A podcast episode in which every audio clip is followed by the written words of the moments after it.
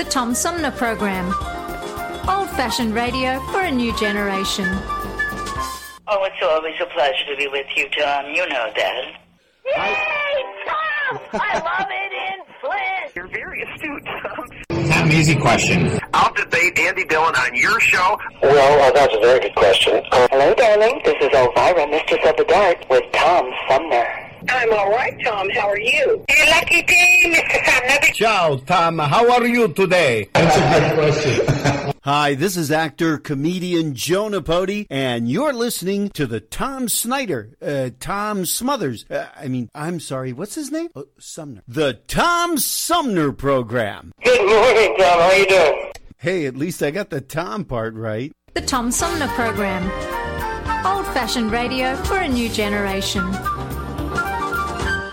Our fellow Americans. Right now, the COVID 19 vaccines are available to millions of Americans. And soon, they will be available to everyone. The science is clear. These vaccines will protect you and those you love from this dangerous and deadly disease. They could save your life. So we urge you to get vaccinated when it's available to you. That's the first step to ending the pandemic and moving our country forward. It's up to you.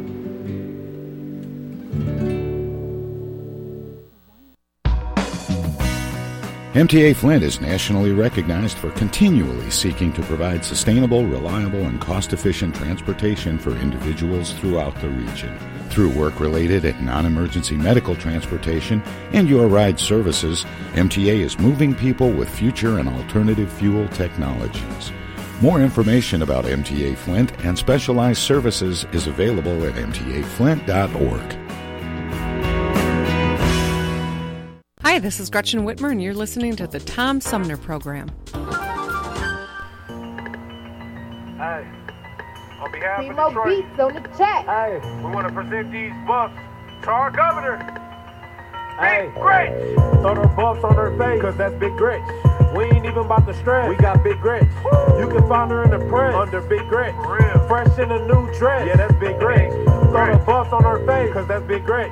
We ain't even about to stress. We got Big Gretch. At all. You can find her in the press under Big Gretch. Look her up. Fresh in a new dress. Yeah, that's Big Gretch. Come on. Big Gretch in this bitch playing no roles. At Excuse all. all the cussing, that's just how I get my flow on. For real. If you wanna leave the state, you can stay gone. But right now, Big Gretch said stay home. Sit your ass down. All that protesting was irrelevant. Irrelevant. Big Gretch ain't trying to hear y'all or the president. How we gonna take orders from a non-resident? Talking about it safe, but he ain't coming with the evidence. Big Gretch got him shook now. When it's all over, you invited to the cookout. When it's all over, you deserve to get took out. Big Gretch with the bucks on on the lookout. Uh, and she doing it for Michigan, so when she hit the stand, everybody should be listening. She on that pair of bucks with the ice in them glistening. On behalf of the whole Detroit mission. Throw the buffs on her face, cause that's Big Gretch. We ain't even about to stress. We got Big Gretch. At all. You can find her in the press under Big Gretch. Look her up. Fresh in a new dress. Yeah, that's Big Gretch. Big Throw the buffs on her face, cause that's Big Gretch. We ain't even about to stress. We got Big Gretch. At all. You can find her in the press under Big Gretch. Look her up. Fresh in a new dress. Yeah, that's Big Gretch. Big Gretch.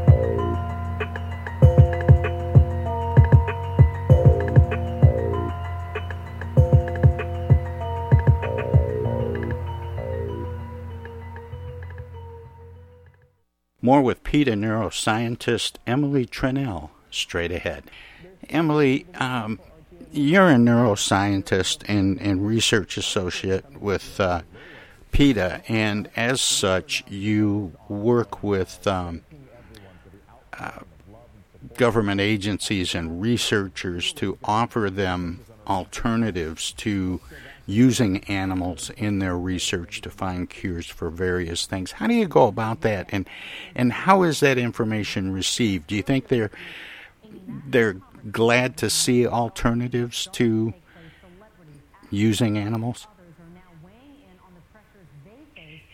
Absolutely. I mean, the majority of scientists these days are realizing that that will be the future of research. You know, like you said, animals have been used for so long, um, and what we're finding out now, you know, we're not really doing experiments anymore where you know, we're trying to find out does a dog have a four chambered heart like a human does? We're trying to design really sophisticated treatments to help humans from that suffer from diseases that we've so far not been able to treat. And many scientists, you know, when we share this data, we, we do get a lot of support from the scientific community, you know, really recognizing that this is going to be the way forward. Um, I think, you know, sometimes there is pushback because like I said, scientists are the the incentive system in in research is is flawed. You know, they're supposed to be really they're really being pushed to focus on getting grant getting funding, getting money and publishing their papers and keeping that cycle going. Um, and some people don't feel like they're be, they've been given the time and the resources to really learn a new method. I mean, maybe they've been using mice for 20 years. Uh, they have their whole lab set up to use mice. Um, there's there's they don't feel like there's a good enough um, support system for them to be able to switch uh, to a human relevant method. So that's one thing that we are pushing the NIH to implement is is better training and support for scientists who want to learn and use these these better methods. As a, a research associate for PETA, do you do research or do you study research and and then uh, based on on that study um, lobby with different research organizations to change their methods? I do a little bit, of, uh, quite a bit of both. Um, I, I before I came to PETA, I did basic research, uh, actually using animals, um, and it, it was doing that that I really came to realize um, on an ethical and a scientific level that it wasn't something that I thought should continue. Um, and now, I the kind of research I conduct is not necessarily at a lab bench, but uh, it's doing analyses of prior data um, to really highlight the the inefficiencies of using animals. Um, but I also, you know, when we see, you know, other research groups are doing a lot of this research themselves and on how uh, human relevant methods can replace the use of animals and so we work with those groups and try to get that information out there to the to the decision makers who need to see it. Do you um, look at, at other things or are you primarily focused on sepsis at this point? Uh, sepsis is a, a big focus area right now and and that's primarily because the data is just so clear um, that sepsis experiments on animals don't work. Um, it's just been documented for so long, and the NIH is still funding you know hundreds of millions of dollars worth of these experiments. Um, but I do folk, I do work in other areas as well, um, including in, in neuroscience areas like antidepressant research and overall focusing on uh, policy level decisions about whether or not animals should be used in, in different areas. In what does where are you at with this? Um, I, I don't I don't know if you can quantify um, what percentage of, of researchers are adapting new methods and getting away from uh, from using animals for this research. But but can you give it a go and and guesstimate? Yeah, well, the the NIH seems to fund, um, and this has been true for several years now. About half of the research that it funds goes to animal experiments. Um, we're seeing more of a shift in the uh, toxicology realm, so you know, testing whether chemicals or products are safe for humans in the environment. Um, that's an area where non-animal methods um, kind of really started to explode uh, first. Um, because those, you know, those safety tests are critically important, and the the data from animals just wasn't health protective for humans enough. So but a lot of the the technologies really started to develop in that area and are spreading over uh, to to basic research more and more. So basic research for diseases like sepsis and um, you know antidepressant research and Alzheimer's and, and things like that. Uh, we're seeing more of a shift, but it's it's not it's very slow, um, and that's one why we're trying to push this issue. Uh, we have an overall plan uh, called the Research Modernization Deal, which is a stepwise strategy for replacing the use of animals in experiments um, with human relevant research methods. So this includes sepsis, and, and sepsis is, is such a big area where we can do this right away. Um, but it also includes other areas like cancer, um, addiction research, neurodegenerative diseases. Uh, so we've developed this stepwise strategy called the Research Modernization Deal, and we are um, asking people to contact their Congress, pe- Congress people uh, using our web form to ask them to support the Research Modernization Deal. The alternative research is it showing promise in terms of, of getting results for treatments and possibly a cure for sepsis? There has been there have been developments in that area. Unfortunately, there's still no cure and and no better treatment. Um, but not long ago, a researcher um, at, at the University of Virginia, um, or it was a research uni- university in Virginia. He's a clinical researcher, and he started treating his patients with a cocktail of uh, vitamin C and hydrocortisone and thiamine. It was just a really big dose of vitamin C was a big part of it, um, and reduced mortality like sub- very substantially. Um, and this is something that was just done in clinical research and not having to use animals. And now I think there are 11 uh, studies going on around the globe to verify uh, whether this this method, this treatment, will be uh, good for general generally for sepsis over the human population. Um, is there much published on sepsis and, and the research going into it? Yes, there there is a lot. Um, a lot of the research that's published um, over the past, especially over the past 20 years, um, a lot of review papers have put together all of the animal data and all the the failures in in human trials that have resulted after those animal experiments to really highlight the problem. Um, you know, documenting how there was a baboons were used for a treatment that was supposed to show great promise in sepsis. It it, it cured the baboons, um, but when it was tried in humans, it had no effect. Um, so there's a lot of documentation in the literature about those things and about a lot about. Um, I mentioned earlier that physicians are really excited about using actual patient data and human genome data to better treat patients that are in the hospital.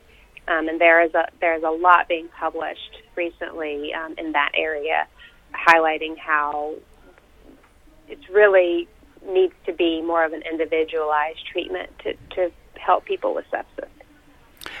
Where is a good place for listeners to go to find out more information?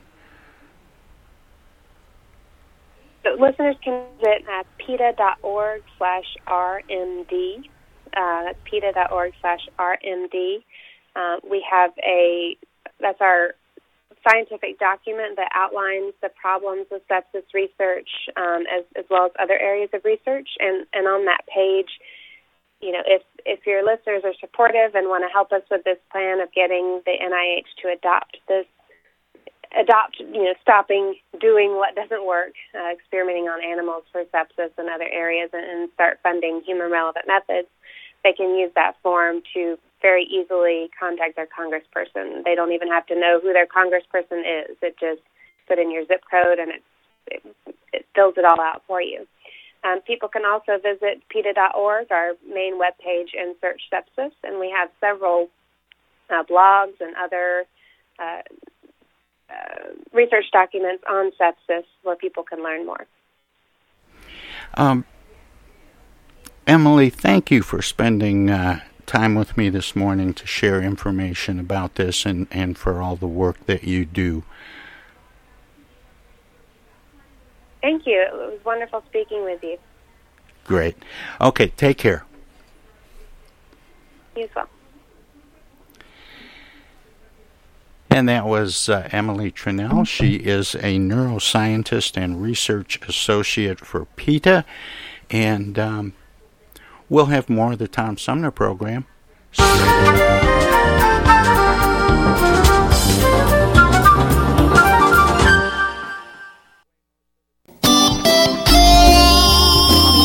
Old fashioned radio for a new generation.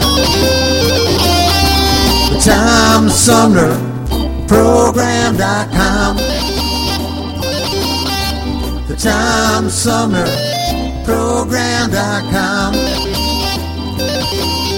The Tom Sumner Program.com. The Tom Sumner Program.com. Everybody's doing a brand new dance now. Hi, this is Mark Farner, and you're listening to the Tom Sumner Program. I'm Julie Lopez with Crime Stoppers. Have you ever wondered what to do if you have information about a crime or the whereabouts of a felony fugitive and you want the police to know but you need to remain anonymous? Well, here's what you can do.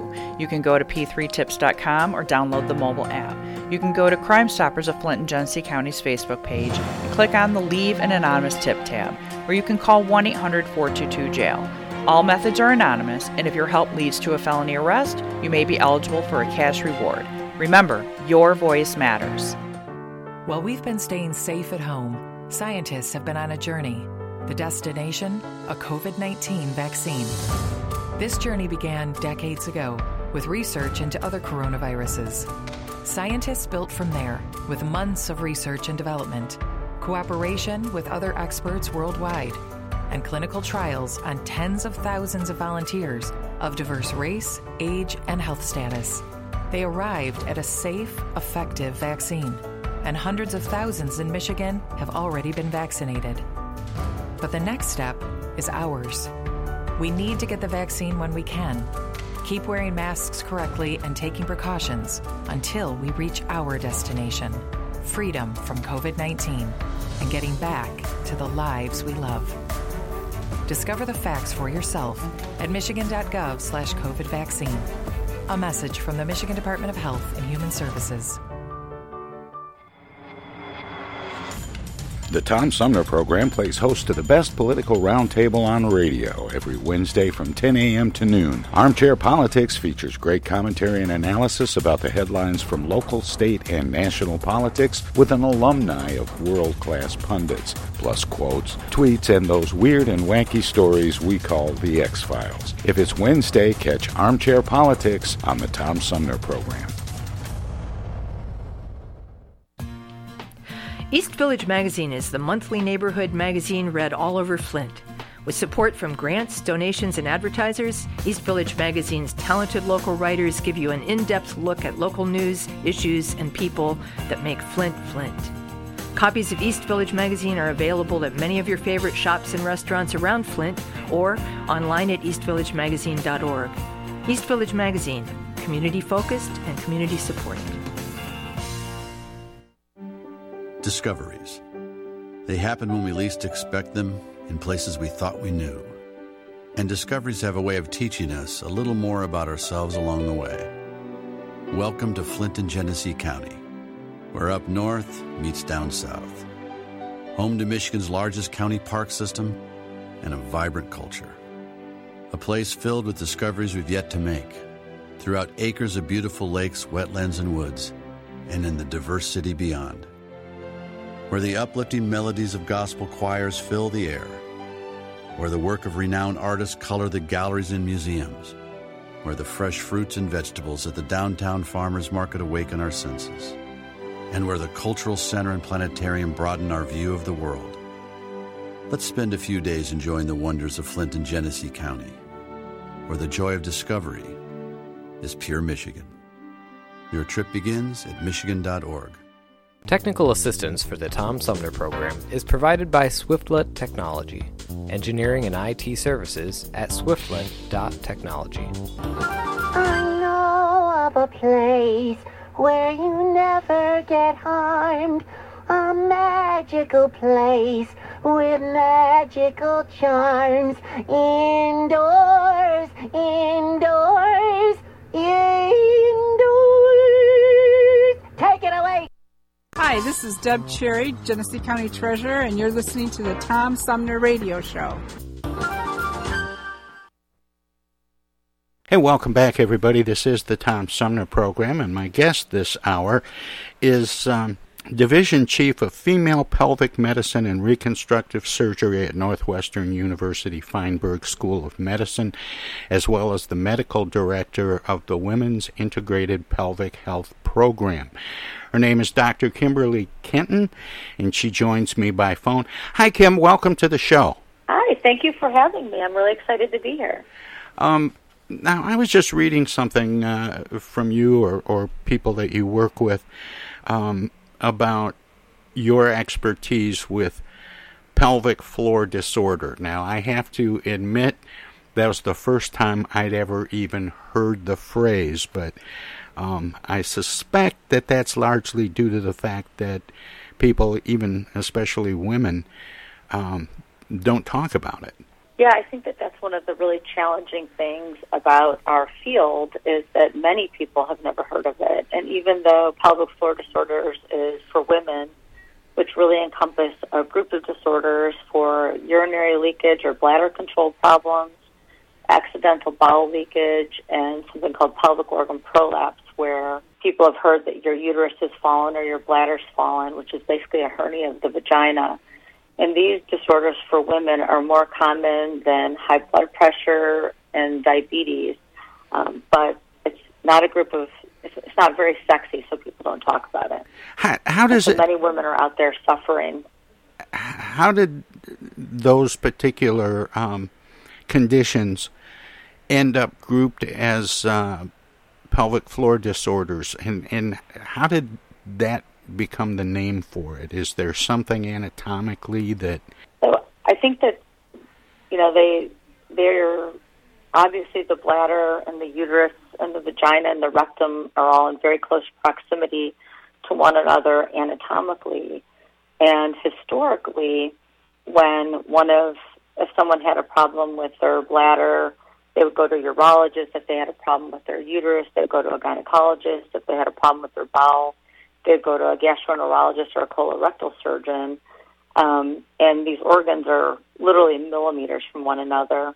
And turns out the same nerves that innervate, a lot of them are originate in similar places in the spinal cord. Um, they're supported by a group of muscles called the pelvic floor muscles or your levator ani. Um, I think if you think about it, your pelvis, bony pelvis is a bowl the bottom of the bowl is a group of muscles called the pelvic floor that Okay. support all those organs. And so what we learned, you know, 50 years ago, people would see a urologist for their bladder, like I said, a gynecologist for their vagina or their uterus, and frequently the the problems were women. If they had one problem, they had multiple problems. So a new field was established um, called urogynecology or female pelvic medicine and reconstructive surgery, where one specialist or subspecialist can take care of all the problems women have in that area rather than making them see three or four different doctors. Is this more likely to occur in women who have uh, given birth or had children? Yeah.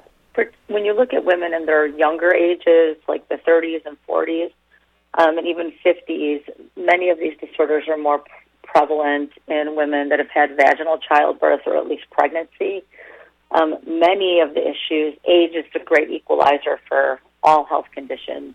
Um, and by the time you look at women in their 60s and 70s, things like urinary incontinence actually have similar prevalence in younger and older women. Now, as as we said a, a few minutes ago, uh, Kim, this is not something that women are comfortable talking about, and, and dare I say, men. um, um, yeah, it's what are the risks of not talking about it, of not consulting at least your primary care physician? Yeah, well, honestly, one of the things that actually attracted me to the field was when I was in medical school.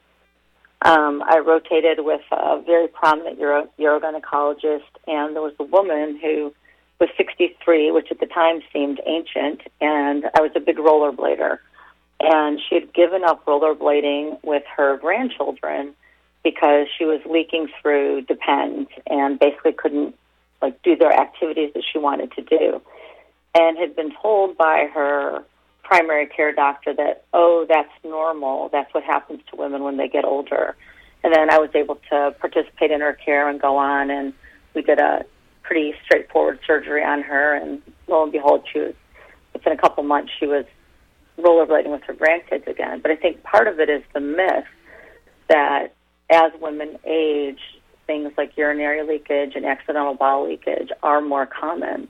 But common certainly doesn't mean normal. I mean, diabetes is more common, high blood pressure is more common, and we don't say, well, those are more common, so just deal with it. We treat them.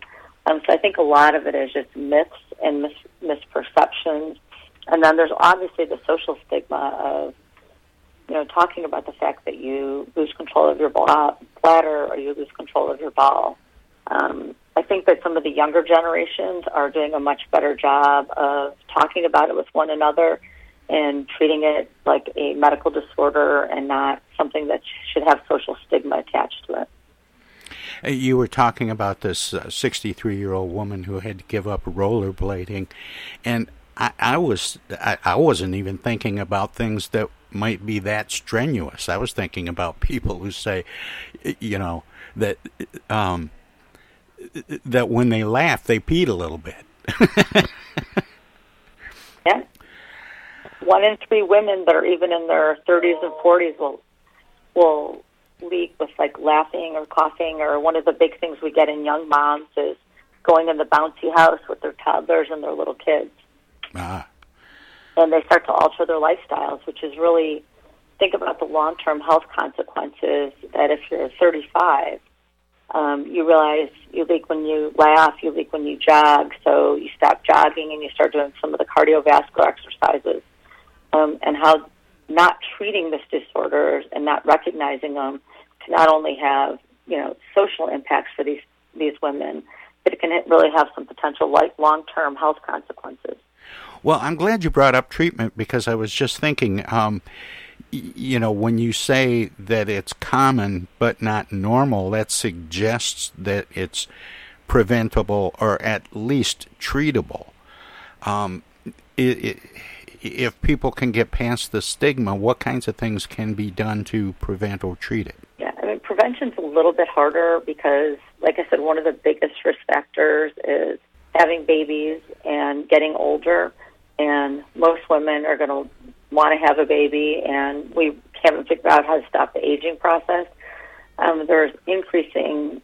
There's a consortium through the National Institutes of Health, um, which I'm a Northwestern is a participant called um, the Plus Consortium, which is actually kind of a multi-center group looking to figure out how we can prevent these problems. Um, some of the initial, uh, the inciting factors like pregnancy or childbirth happen, and then many times you don't notice the problem for 20 or 30 years. So they're hard things to study prevention, um, but we are working on that. Um, but I don't think we're going to be able to prevent the neuromuscular decline that women have from aging. That said, there are some amazing treatments that we have. And the nice thing is, because these are quality of life disorders, we really spend a lot of time working with each woman, understanding how it's impacting her life and what her goals for treatment are. You know, some women want to run a marathon, others just want to be able to, you know, pick up their grandchildren and not leak. And so we spend a lot of time kind of tailoring the the treatment to the patient.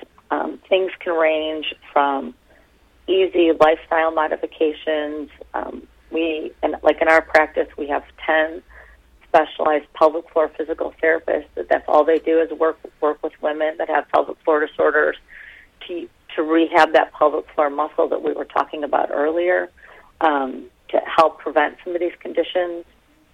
Um, there are simple office procedures that we can do, and there are really outpatient surgeries. The the research and the data around some of the permanent or surgical corrections have really, in the last 15 to 20 years, changed dramatically.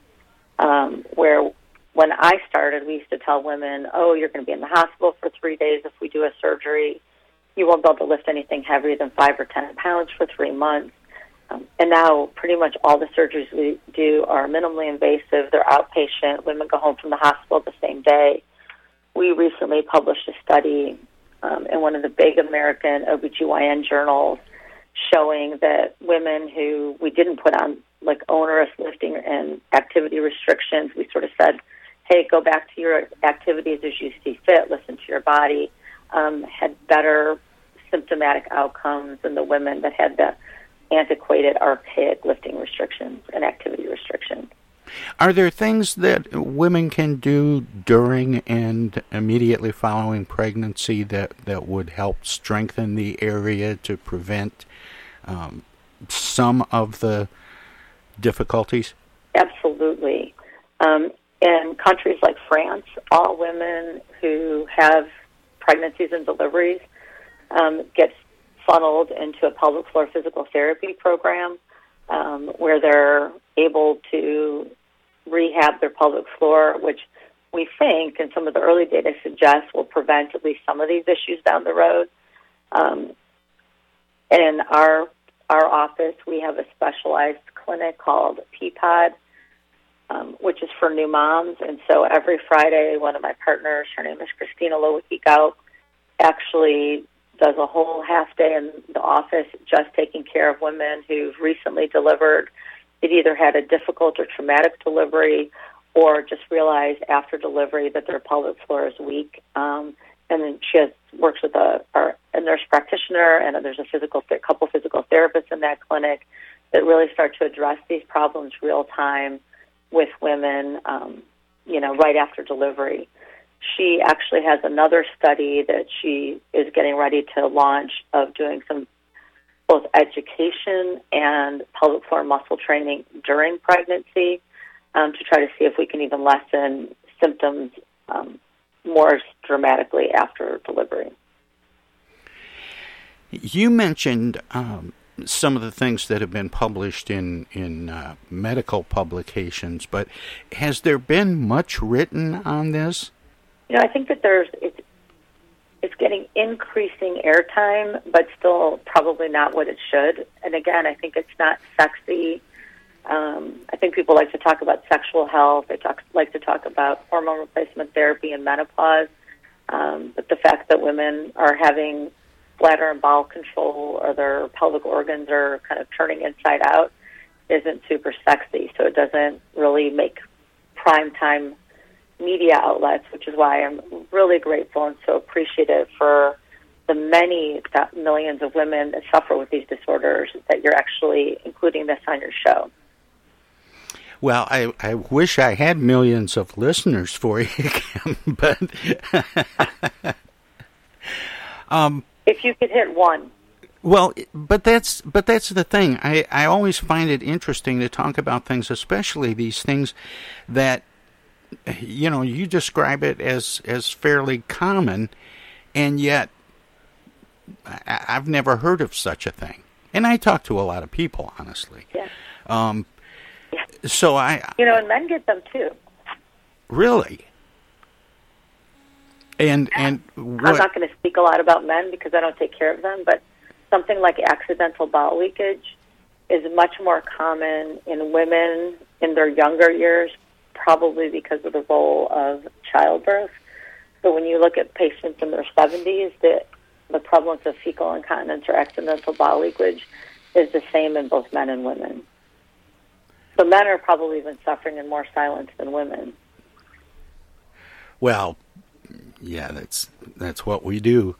Um, but how can women approach this subject with doctors? I mean, is it important to start with your primary care physician so that he might recommend specialists? Um, or are primary care physicians not really uh, educated in this area? You know, I think that the primary care subspecialty organizations are doing a much better job at encouraging primary care doctors to screen for at least some of these disorders. And since urinary incontinence is the one that probably is the most common, um, many primary care guidelines now recommend that during the primary care screening process, when your doctor's you know asking you if you wear a seatbelt and if you smoke, um, they're supposed to ask if you have symptoms of urinary incontinence.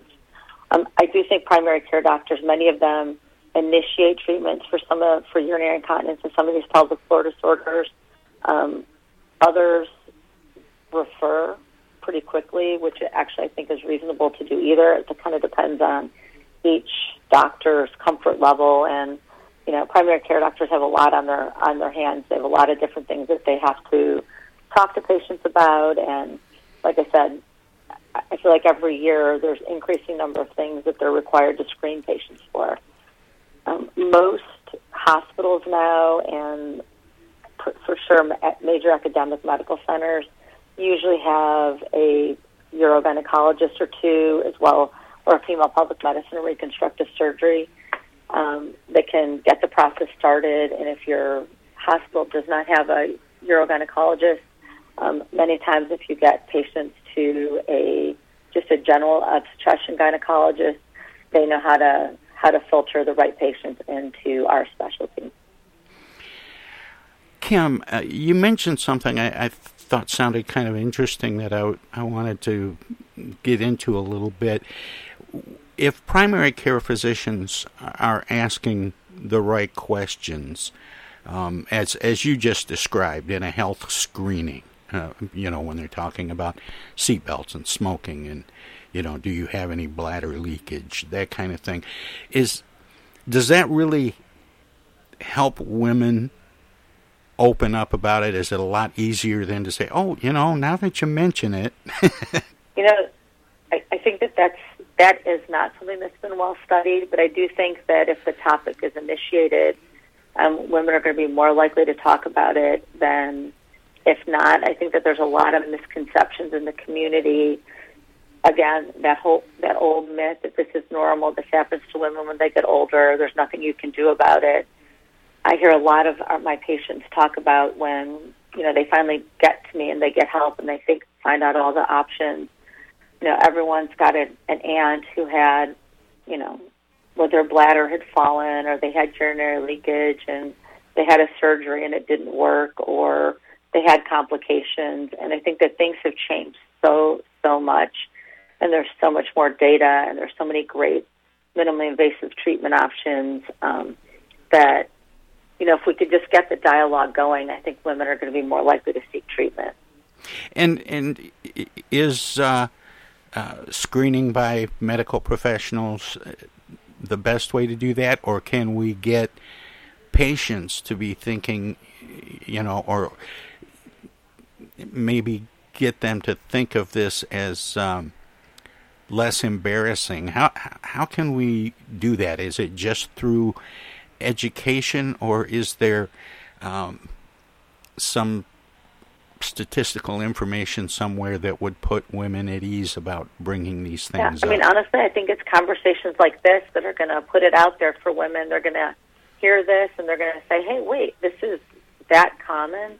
This is something that happens to a lot of women, and that there's good treatments for it that don't have a lot of adverse outcomes and side effects, then maybe I should talk to my doctor about that.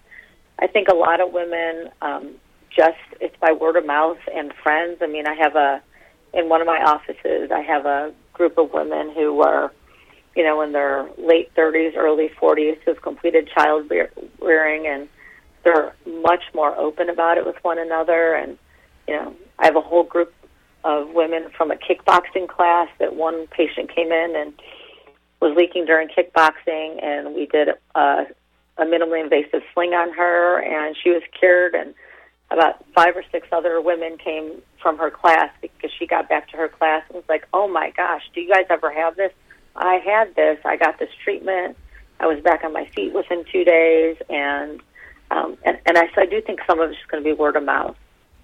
And and it occurs to me that maybe uh, normalizing the treatments would be more effective than normalizing the symptoms.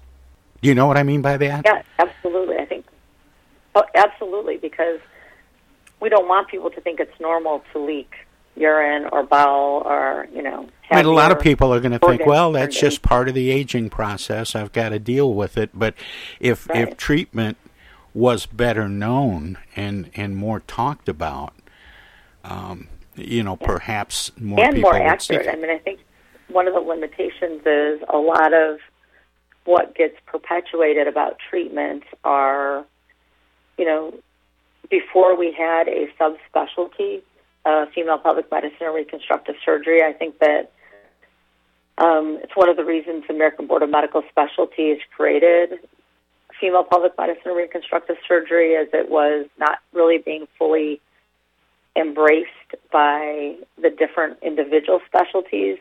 Um, so women were having some poorer outcomes um, without a lot of research to back it. I mean, it was really that the National Institutes of Health only started funding research into pelvic floor disorders and comparative effectiveness trials probably in the early 2000s. Um, so as a result, I think a lot of the things that were done, people were doctors were doing the best they could, but there weren't, wasn't a lot of evidence for the treatment. Um, and now a lot of those myths about treatment outcomes get perpetuated. So I think if we did talk about treatments and you know you don't have to not do anything for three months, and some women still think, well, if I have that surgery, I'll never be able to be active again, which is the complete opposite of what we're trying to do. We're trying to fix their incontinence or fix their prolapse so they can be active again and do all the things that they want to do. My guest is uh, Dr. Kimberly Kenton. She is the Division Chief of Female Pelvic Medicine and Reconstructive Surgery at Northwestern University Feinberg School of Medicine. Um, Kim, I always uh, give guests an opportunity to let listeners know where they can find out more about what we've been talking about and about you and your work, past, present, and future. Um, do you have a website? We do. Our website is um, www.urogynecology.org. Well, I think it may be at nm.org. Um, and I actually think another really good patient resource is um, it's called Voices for PFD, um, which will, if you just put that into your Google search, it'll take you to the American Urogynecologic Society's patient portal, um, which has a tremendous amount of very consumer friendly information about what pelvic floor disorders are, what the treatments are, what the etiologies are. And on that website, there's also an opportunity to find a board certified urogynecologist in your area. Um, so that's a great way to find a physician who has appropriate fellowship training and subspecialty certification um, to treat these disorders. Well, Kim, thank you so much for spending time with me this morning and sharing this information with uh, my listeners. I so appreciate you opening this dialogue for our, our patients. Well, and thank you. Keep up the good work. Thanks. Have a great day. Take care. Again, Dr. Kimberly Kenton will have more of the Tom Sumner program straight.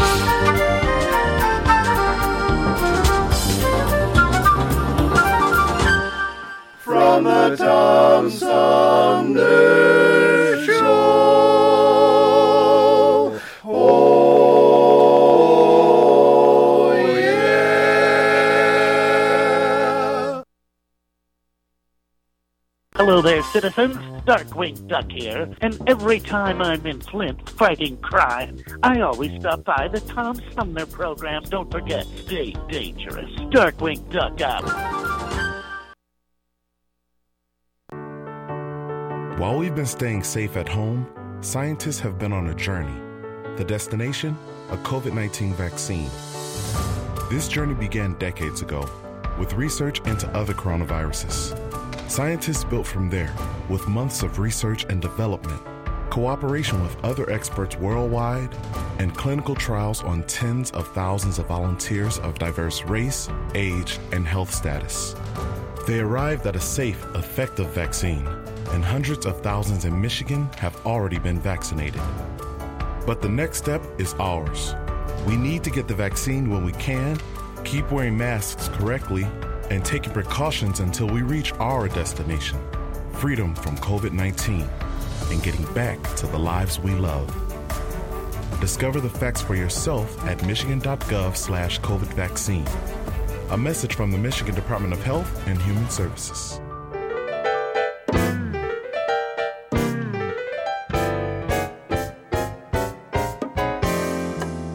The Tom Sumner program has hosted live candidate forums for local, state, and national offices at bars, restaurants, coffee shops, and colleges. Armchair Politics has gone to Lansing, Frankenmuth, Birch Run, and Hell. Hell, Michigan, that is. We've done shows all the way to the Mighty Mac and back to the bricks. We've done remotes from a baseball stadium in Lansing, a grocery store opening in Flint, and from a moving train. We'd like you to tell us where to go next. You can write to us at TomSumnerProgram.com, call us at 810-339-8255, or contact us on Facebook. This is your chance to tell the Tom Sumner Program where to go.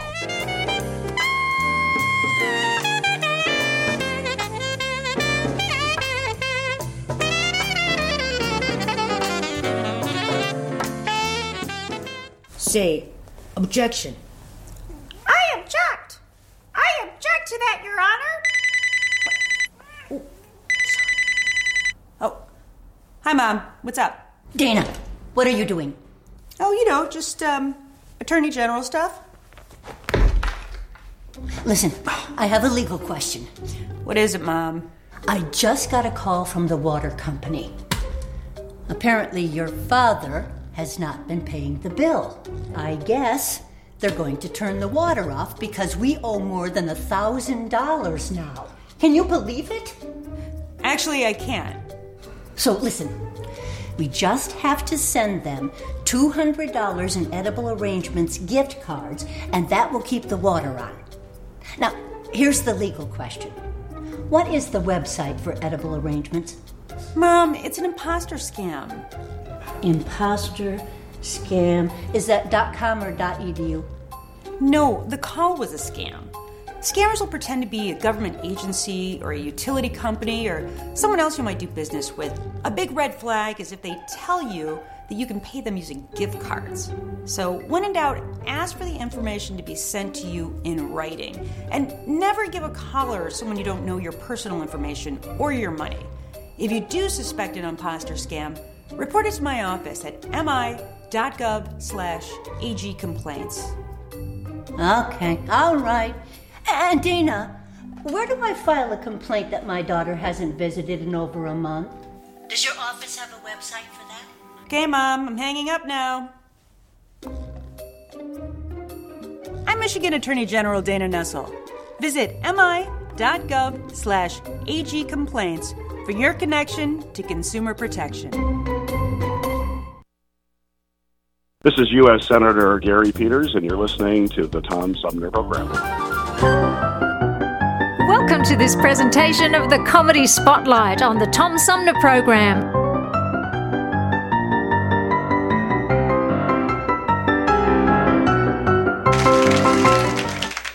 Oh, that Hollywood is murder. The doctors. Oh, those doctors.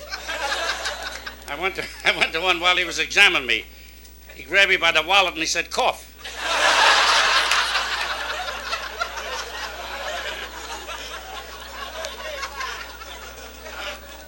Wonderful doctor. Gave a man six months to live, couldn't pay his bill, gave him another six months.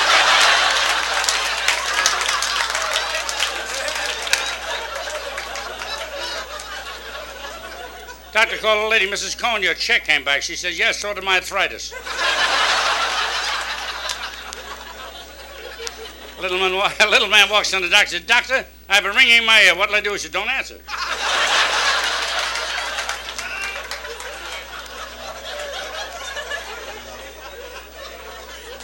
Another walked in the doctor. He said, You're going to live to be 60. He said, I am 60. What'd I tell you?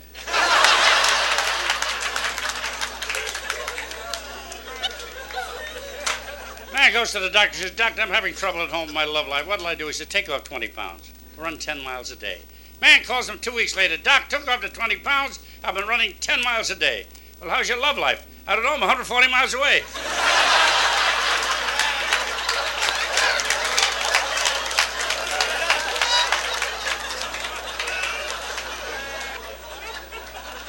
I went to the doctor. I said, Doc, it hurts when I do that. He says, Don't do that.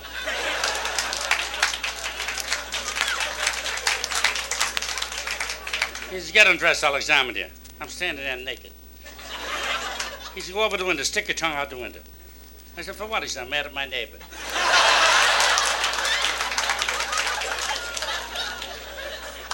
The doctor puts a stethoscope to my heart. I said, Doc, how do I stand? He said, That's what puzzles me.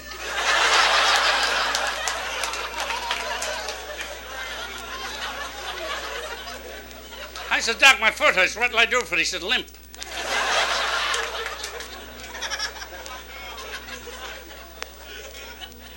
He says to me, You're pregnant. I says, How does a man get pregnant? The usual way a little wine, a little dinner.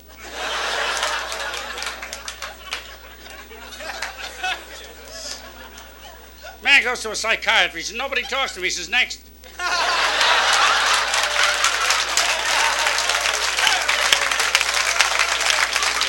What a crowd tonight. Another fellow goes to a psychiatrist. He says, You're crazy. He says, I want a second opinion. You're ugly, too.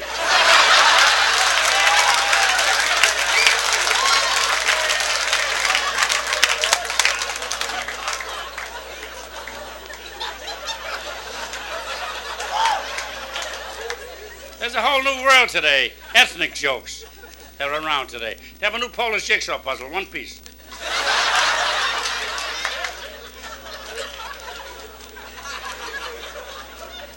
Two Santa Clauses. Which one is Polish? The one with the Easter basket.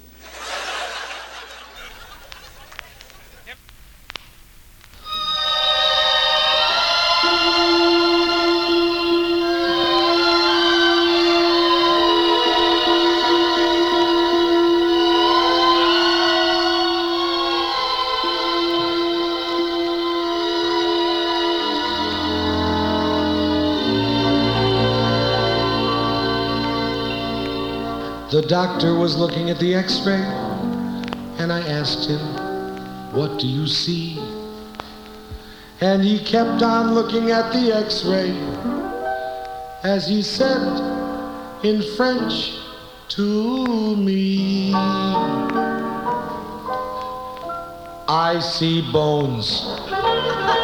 I see gizzards and bones, and a few kidney stones among the lovely bones.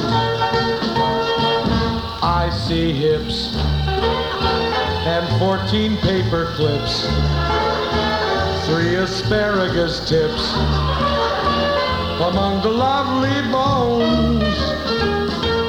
I see things in your peritoneum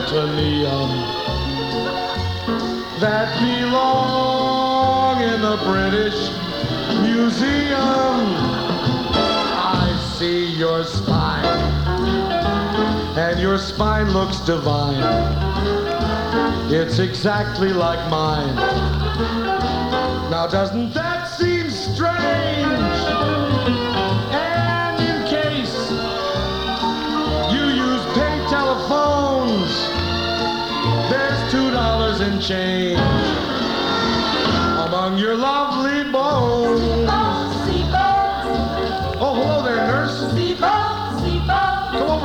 This x-ray. It's really remarkable. This. Isn't the lumbar vertebrae supposed to be connected to the clavicle? Well, I know, but with scotch tape. Hey, look what's in there. Look at that. It's a stamp.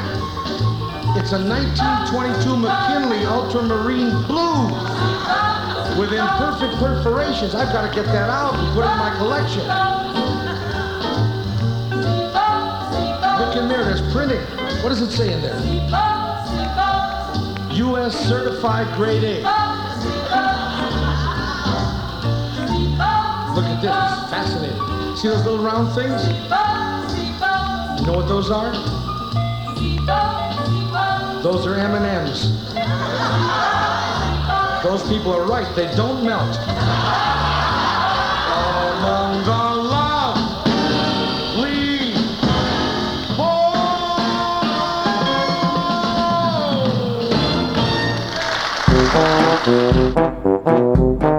This was another comedy spotlight on the Tom Sumner program.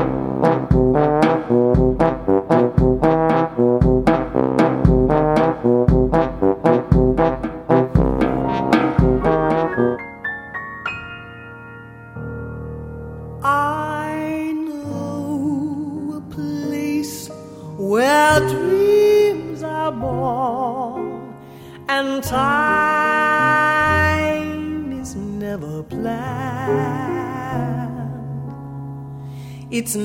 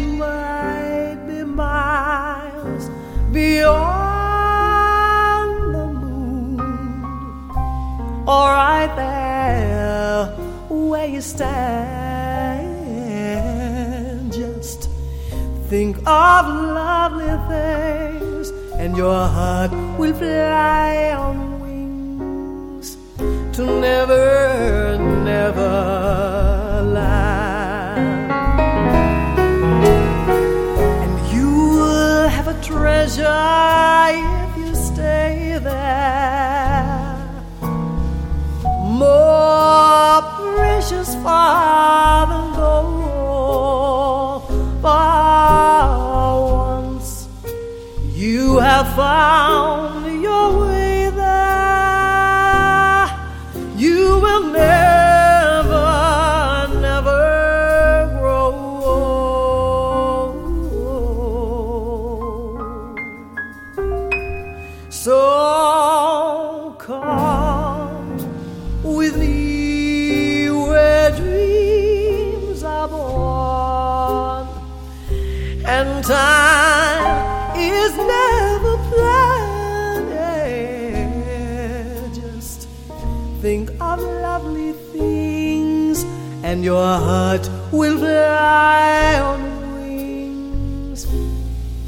never, never land.